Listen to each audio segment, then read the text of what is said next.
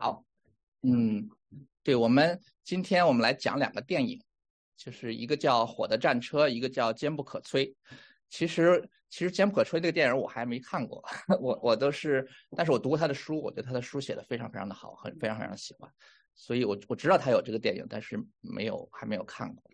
这个《火的战车》这个这个电影是蛮有名，它是一九八一年拍的，然后拿了当年的那个奥斯卡奖。它其实讲的是，呃，几个英国运动员在一九二四年的巴黎奥运会上夺冠的这样的一个故事，是一个，呃，我我觉得是一个很对我来说很有帮助的一个基督教的一个电影。它其实它不是一个，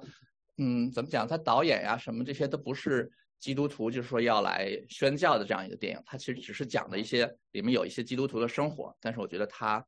它有一个，嗯。很很宝贵的信息，所以我把它，嗯，这个主题我把它说成是奋斗与安息。对，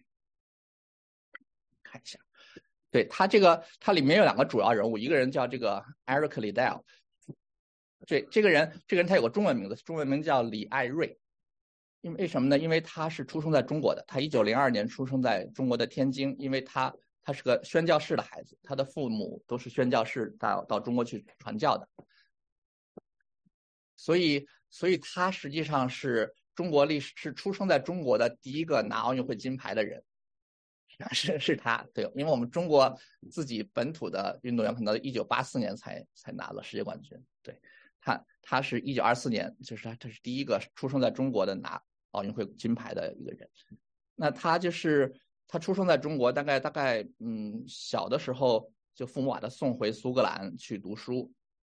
然后他很快在苏格兰就变成了一个体育明星，他就反映出表现出了他的那个跑步上面的天才。他就是呃开始代表学校啊，代表苏格兰到处去去比赛，总是能赢，然后变成一个很有名的一个体育明星。但他同时他也是一个，我这里写他叫基督的精兵，他是一个非常非常虔诚的基督徒。那那那时候他还没有上大学，他还是个 teenager 的时候，有一次苏格兰他们有一个。呃，有一个牧师，他要办一个大的那种，呃，就是那种聚会吧，就是鼓励年轻人到海外去宣教这样一个事情。然后他就让请这个 Eric 来做主题讲员，他就在那里讲。那时候他其实只是个 teenager，他就在那里在这个团会上讲。他他讲了一个话，我非常的呃触动我，就是说他他说我们每一个人都是都是宣教士，无论你走到什么地方，无论你做什么事情。你或者把别人带到基督面前，你或者把别人让别人远离基督，所以这件这件事情其实就是宣教士在做的事情。就说你或者你把别人带到基督面前，你就是在宣教这件事情。所以我觉得这个话给我的触动很多，因为我们不一定要想到，比如说宣教士就是我们把家都卖了，我们跑到非洲去，这个才是宣教。其实其实我们在这我们的身边有很多很多的宣教的事情可以去做。那其实，在在美国这个社现在这个社会，其实你看总体来说，大家是这个社会和大家是离神越来越远的这样一个状况。那么，那我们其实蛮需要思考的。那我们也生活在这个社会当中，我们是那个在这个过程中起到刹车的作用的，还是我们起到那个加速的作用的？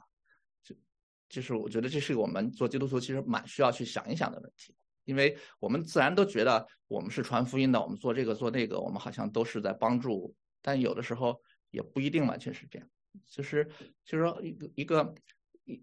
我觉得很重要的一点就是说，我们去传福音，重要的其实不是我们讲了那些什么，其实更多的是人家在我们身上看见了些什么，就你是怎么生活的，你是怎么对待你太太，你是怎么教你的孩子，你是怎么和其他的弟兄姐妹之间和你这个社区去。交互的，就这些东西是比较重要的。如果我们如果人人家在我在我们的身上能够看到基督的样子，能够看到这种舍己的这种爱的这种样子的话，那那么虽然我们没有辞职，我们还在这个地方工生活，我们也是一个宣教士，我们把别人带到基督面前。如果我们表现出来都是非常的好论断，今天说你这个人是罪人，说你那个犯罪，讲这些东西的时候，你很多时候我们其实是在把别人。往离神更远的地方在推，所以这个我觉得他这个话给我蛮蛮大的呃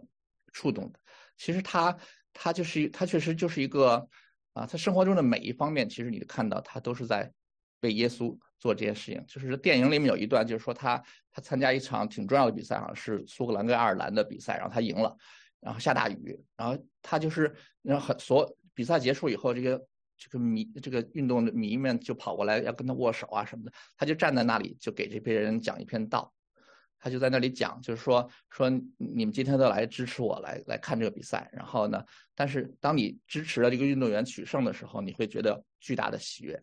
但是这个喜悦可以持续多久？可能你回家你就会发现今天晚上的面包烤糊了，或者你发现我其实还没有，我我到现在还没有找到工作。你会有很多很多这种人，就说在生活的现实当中，你偶像的胜利或者别人给你激励的言语，到底能有多大的力量？所以他他跟他们讲说，我其实没有跑步取胜的秘诀，因为你们每个人都必须得跑自己的人生的这个比赛。那么这个能够坚持到底这个力量从什么地方来？他说是从心里面来，因为圣经上说天国在你里面。耶稣说，真心寻找我的人一定能找到我。所以当你把你的生命放在耶稣的爱当中的时候，这就是你跑步不会偏离也不会懈怠的一个方法。就是他他就是。比赛结束以后没去洗个澡，他就在那儿给大家讲了这篇道。所以说他是一个非常，嗯，就是对神非常非常的忠心、非常的严肃的这样的这样的一个人。那其实他这样就是他在努力的准备自己要去参加那个二四年的奥运会，但是他的姐姐其实是对他蛮不不太满意的，因为觉得你是在。你是在做一些远离神的事情，对吧？你是个基督徒，你是个传教士，你应该回到中国去去宣教。所以他他有一次他参加一个祷告会还是什么，他迟到了，然后，他姐姐非常非常的生气，就跟他讲，就说你我我我很为你伤心，我说你你已经在偏离这个神神的这个道路。然后这个艾瑞克就跟他姐姐讲，他说他说我知道神给我的使命，我的使命就是中国，但是我也但是神他也把我他也给了我一双快腿。那么，当我奔跑的时候，我可以感受到他的喜悦，就这是一个对我来说是个很 powerful 的一个言语。就是我们我们爱神，其实不一定只有完全一种的方法。就说他真的能够在他奔跑的时候，他可以感受到神的喜悦。我觉得这是一个一个极大的我们的动力，或者说我们的安慰。对，这个就是那个 Eric。那第二个主题呢，主主要人物呢是这个 Harold Abraham。你看，我们一看他名字 Abraham，就知道他是个犹太人。他出生在一个一个犹太的银行家的家庭，所以他是很富有的。但是在那个年代的话，犹太人其实还是蛮有种族歧视的。大家经常会随便就说一个就是讽刺你的话呀，就是就是很多这种这种呃很多地方欺欺负犹太人啊，就是不给让犹太人没有让他们不能获得。同等的权利啊，这种事情非常多，所以 Abraham 他在这个环境中长大，他对这些东西非常的敏感，所以他一直是想，我一定要拼命努力，我一定要就是做的最好，我来为这个犹太人争一口气。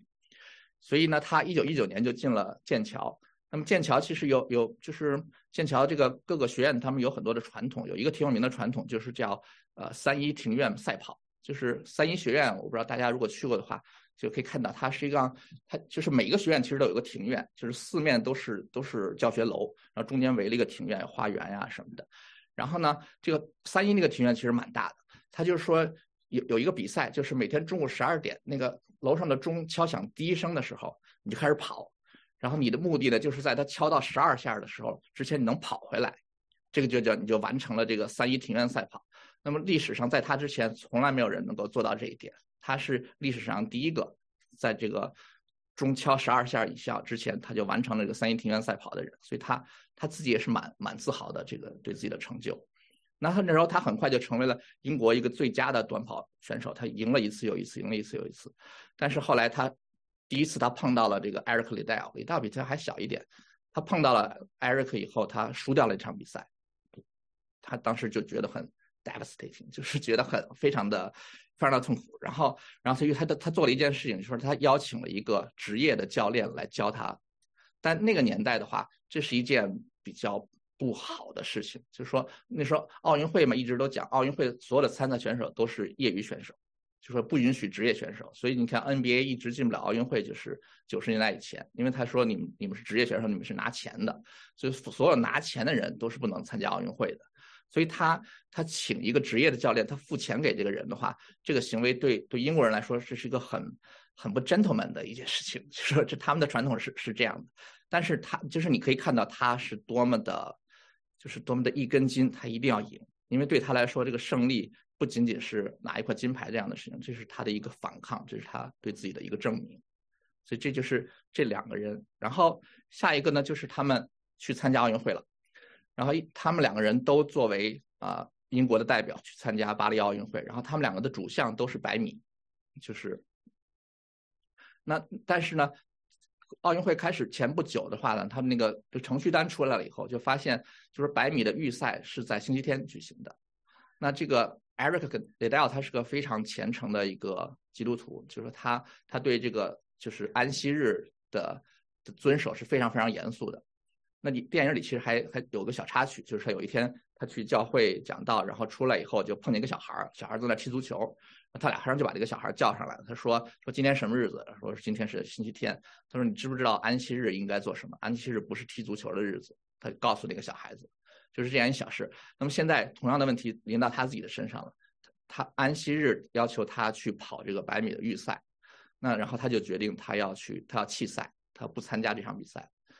那那个英国代表团的团长就跟他说：“说现在全英国的老百姓都在看着你，但是我不确定他们会理解你这个决定。”然后艾瑞克说：“我自己也不理解我这个决定，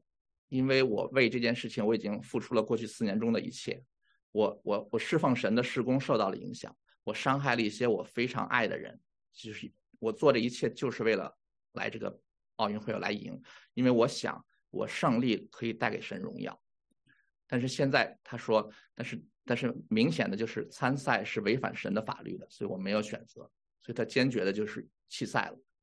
其实这个这是一个我觉得对我们很有启发的的一的一件事情，就是我们我们做基督徒，经常我们都在追求神的旨意，就是我们在想啊，我买这个房子，神喜不喜欢呀？我我现在有两个 offer，神希望我去去拿哪一个工作呀？什么？我们经常会想，就是有什么。有什么印证啊？有什么圣经上的话来教导我，来让我知道神希望我做什么样的事情？但所有这些东西其实都是我想，都是我自己想的东西。但其实圣经里有很多东西是白纸黑字写在那里的，那个是没有太多的你可以去去去去想或者去去有其他解释的一些的讲法。那么对于艾瑞克来讲，说这个安息日你是不可以去做这些事情的，这就是一个白纸黑字的事情。所以他觉得，就是所有那些我想我认为胜利可以带给神荣耀这些东西都没办法和神的这个律法相比，所以他选择了就是弃赛。所以这是一个，其实确实你想，你可以想象这是一个很不容易的一个决定。就像他自己说的，他他已经付出了这么多，然后他现在他要去他要去弃赛。然后呢，同样那但是 Abraham 呢，他呢，他他他他没有这个问题，所以他在一直在努力的这个。在在在准备这个百米，然后呢，就是电影里有一段我觉得非常非常感人的一段，就是在百米决赛之前，他他在那里，他教练给他按摩，然后他跟他的一个朋友在那讲，他说他跟那个朋友讲说，从我们俩认识的第一天开始，我在每一个比赛中我都可以击败你，就是有一段时间我甚至觉得我会比你高一等，但是但是我现在知道这是我人生中最大的一个误判。就是我非常的羡慕你，我非常羡慕你，就是这样的有爱心。然后我非常羡慕你有这样，你非常的勇敢。他说，但我最羡慕你的就是你的知足。他说，我我已经二十四岁了，我二十四岁的生命当中，我从来没有感受到知足这件事情。那他说，我一直都在追求，但是我不知道我追求是什么。那他说，前两天参加二百米比赛的时候，他他他这边输的一塌糊涂。然后他说，马上一个小时之后，我又要站到那个地方。就是我看见这个窄窄的跑道在我面前，发令声枪一响的话，我有十秒钟的时间来证明我自己存在的意义。就大家可以想一想，这个这个跑步对他来说是个代表着什么？他说我有十秒钟的时间来证明自己存在的意义。所以他说他他他就跟他朋友讲说，我现在害怕极了，因为我一直都知道失败的恐怖，但是现在我也开始害怕取胜了。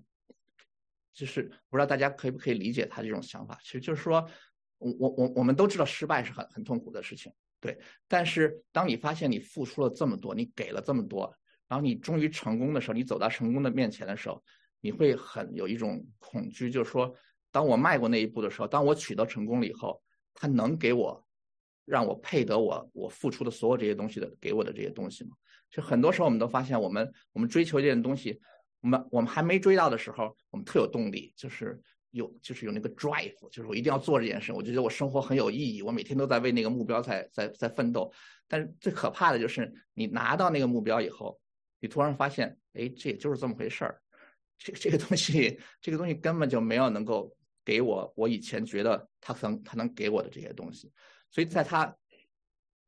比赛取胜之前，他其实隐隐的已经看到这一点，所以他讲到他跟他朋友分享说他他非常非常的害怕，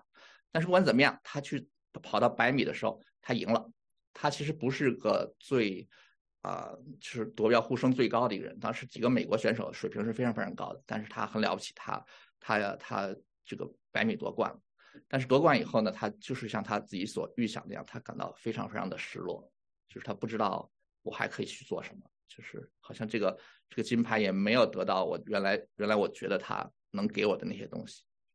那这个李代尔他弃赛了百米以后的话，他就决定去去跑四百米。那他其实以前没有怎么跑过四百米，四百米不是他的强项。然后他，但是他最后还是一路杀到决赛里头了。但是他成绩不是很好，所以他在这个他在最外面的一个道，就是八个道里面，他在最外里面。那那那个跑道是最糟糕的一个跑道，因为四百米你要跑一圈所以你在外面那一圈跑的话，你这圈比较大，所以你起跑的位置就会在比别人前一点这样就是你就不会，就是大家每个人都是跑四百米这一圈那他那个他在最前面的话，就意味着他看不见别人。那我们都知道，我们如果跑步的时候，很重要一点就是我我能看见别人，我在追别人的时候跑得最快。所以你看，他们很多就是奥运会上，他们这些运动队，他们都会有这战术。比如说一开始有一个人，他成绩不太好，但是他让他跑特别快，让他在前面领着他其他的人，这样可以帮助别人节省体力，也可以帮助人有一个。有一个追的住到的一个目标，等到最后快结束的时候，这个人已经没劲儿了，跑不动了，他就下去了。那其他人就可以上去拿冠军，这是很多很常见的一个战术。那他自己在那个最外面的一道，他谁也看不见，所以他这个局面实际上是很糟糕的。那在比赛之前，他们在那热身的时候，突然有一个小孩跑过来，递给他一张纸，然后这个纸条他打开一看，那个纸条上写的就是《撒母耳记上》二章三十节，他说：“那尊崇神的人，神亦尊崇他。”那这句话非常给他非常非常大的的鼓舞，就是说，因为他不知道是谁送给他，但是他知道除了他的朋友之外，还有人明白他，就是明白他放弃了百米再来跑到四百米的时候，知道他是为了神，所以那个人来鼓励他说：“那尊崇神的人，神也尊崇他。”所以他发令声一响，他就他就冲出去了。他说他他用了他自己，因为他没怎么跑过四百米，他也不知道怎么用什么战术，怎么来分配体力什么的，他就像跑百米一样的。跑了前面两百米，所以他跑的前特别特别快，他比别人所有人都特别快。然后他说，后两百米全是靠神的帮助，因为他已经他已经按照百米的速度把那个把这个都跑完了。但是他说靠着神的帮助，我后两百米跑的比前两百米居然还要快，所以最后他是第一个撞线，他拿了这个冠军。所以这个就是那个电影的也是高潮，就包括 Abraham 他们都一起来跑到这里，把他扛到肩膀上，就是来。然后他的他的姐姐那天也在看台上。就是他的姐姐那天看到他为神赢得了这冠军，就是他他明白了他的他的付出，他的这个也就是个非常非常非常感人的这样的一个一个故事。嗯哼嗯哼。这个故事是很感人，然后看见神很多荣耀，而且使用他就是做了很多很好的见证，也影响了那个 Abraham。但就是说，在星期日不去这个跑步这件事情本身。我我是个人觉得可能不太能直接应用在我的生活，直接应用，就比如说什么事儿都是哦，只要是星期日就能做，或者是对变成了一个律法。对，这这个对这个这个你可以去问牧师，就是他可以他会有他会会有，我想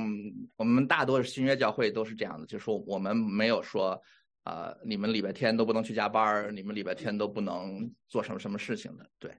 但是，对，所以这个事情就是我是不是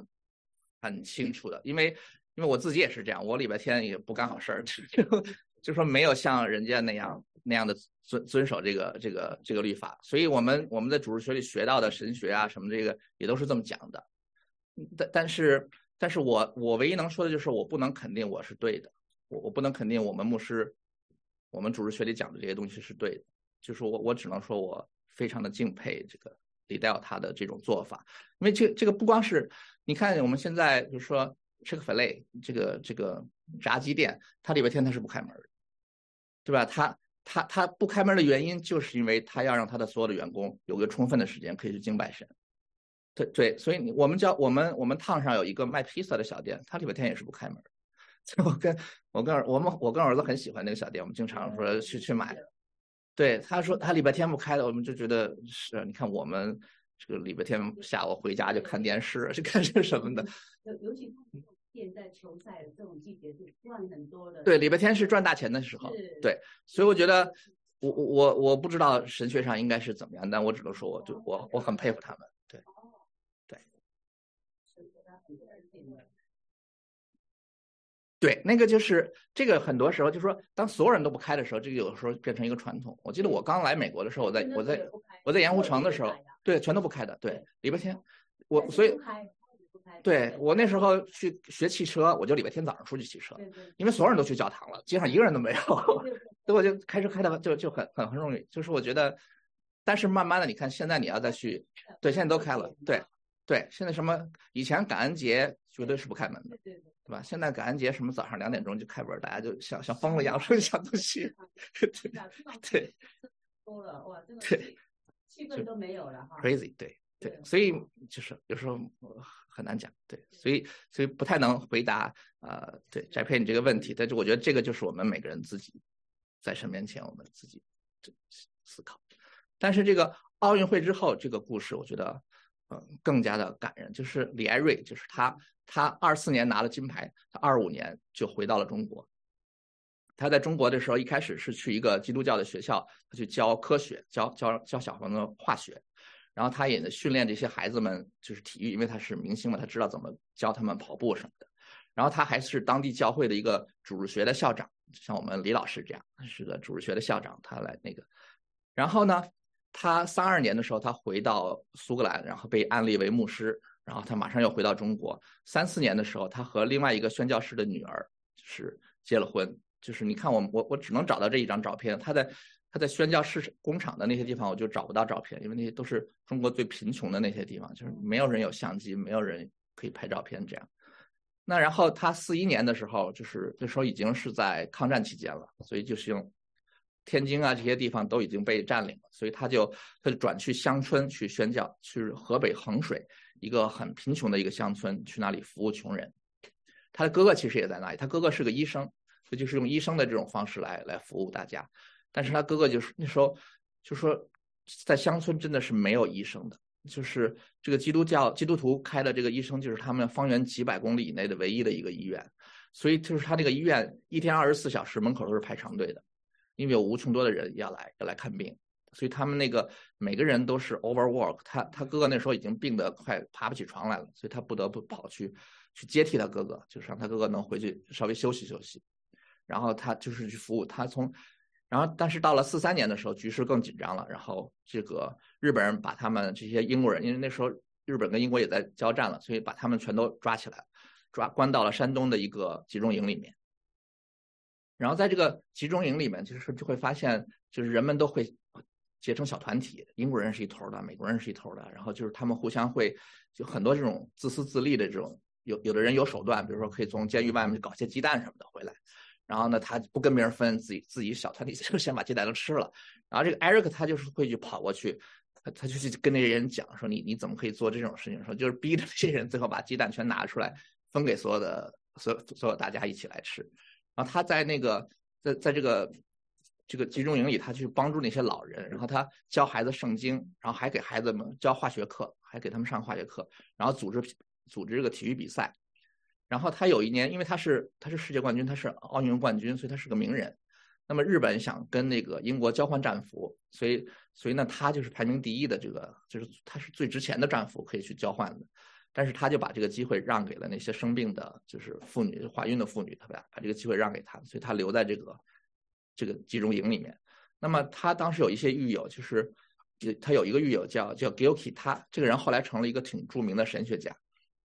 那他就讲，就是说这个 Eric 这个人，他他那他就看到他在在这种集中营里这种环境当中，你就看到他无论是在跟别人下一盘国际象棋，还是在教这个小孩子们怎么跳跳舞、跳交际舞，还是在帮着孩子训练比赛的时候，你就看到他那种全神的投入，就是你就觉得他好像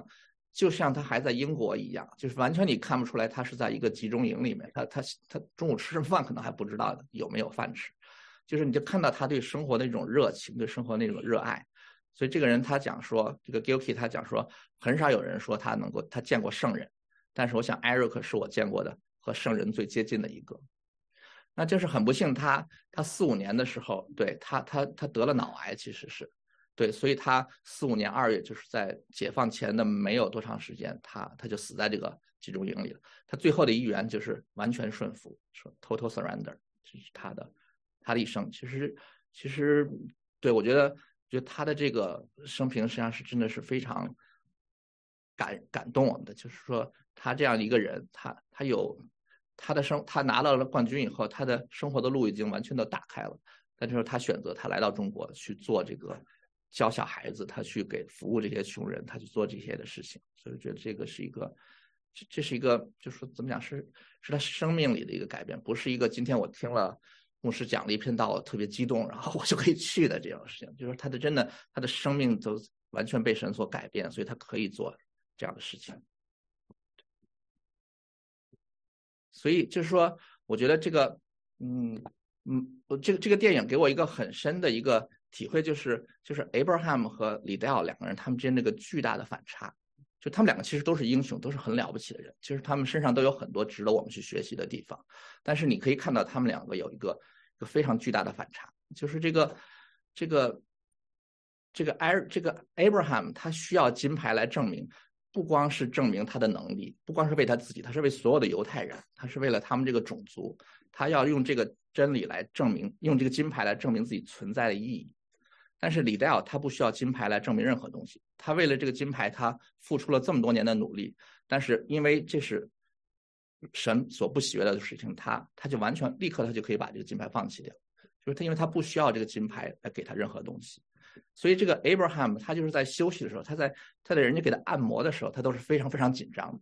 但是这个李戴尔他在全力奔跑的时候，他也是放松的，因为他说我在奔跑的时候，我可以感受到神的喜悦。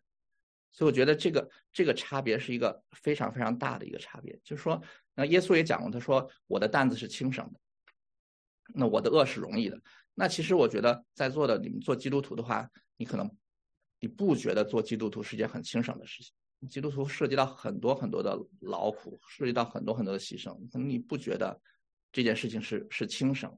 但是耶稣这句话的意思就是说，其实因为我们做的每一件工作的背后，其实还有一个工作，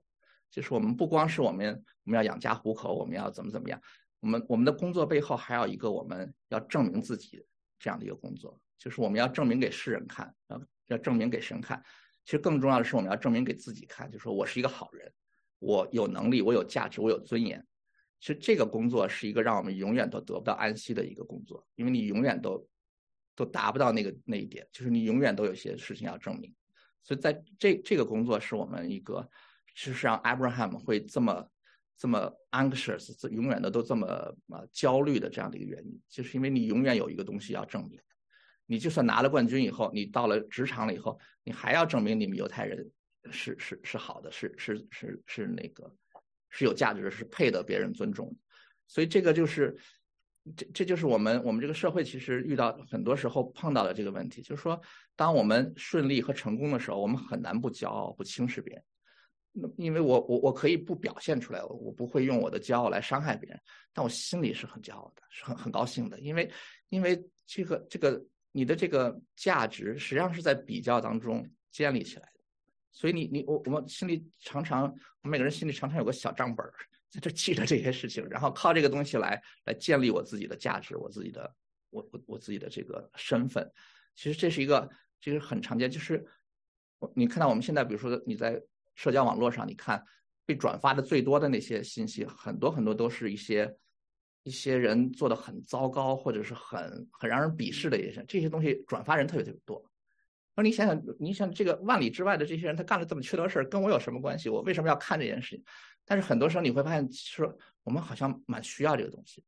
就是我们需要有这么一个有这么一个人做我的镜子，你可以看到我我其实我我虽然很差，我昨天又跟老婆吵架了，我还没到这个程度。就是我们我们很需要这些坏人来给我们的身份有一个 confirmation。那那另一方面就是当我们在逆境当中的时候，我们很难不焦虑不不忧郁。其实很多基督徒我们也有这样的这样的经历，就是我们我们失去工作的时候，我们心里其实真的是是非常非常的呃焦虑。这个焦虑不光是说我我现在没有工作了，就说我可能这个房子 mortgage 要付不出了。其实大多数像我们这些。人工作了一些年以后，你多少都有些积蓄，你都不至于说你一失去工作你就要无家可归了。其实大家还是活得下去的，但是那个焦虑是非常非常真实的，就是因为就是因为你你失去的不光是你的工作和收入，其实还有你的身份，对吧？你昨天你还是李总、王总，今天回家你你只要给你老婆要上班，你得在家洗碗，这个这个感觉是很多人他他他过不了的这一关。所以就是因为因为我们把我们自己的身份建立在我们。建立在我们的成就，建立在我们我们是是李总、王总啊，还是还是个在家的这个家庭主主妇这样的一个事情，所以在这种情况下，就是我们我们就会就会被这个失败，就很容易被这个失败、被这些逆境所击倒。那其实耶稣替我们做的事情，就是说他帮我们把工作背后的这个工作给挪开了。那么耶稣他赐给我们一个新的身份，我们是神的儿女的这样的一个身份。他帮助我们看到，就是说，我们的价值不是建立在我们自己的努力的基础上，我们的价值其实是建立在神对我们的爱的这个基础上。其实这个蛮好理解的，就像像比如说我我我我从我我儿子从小到大，我给他养买了好多好多的礼物，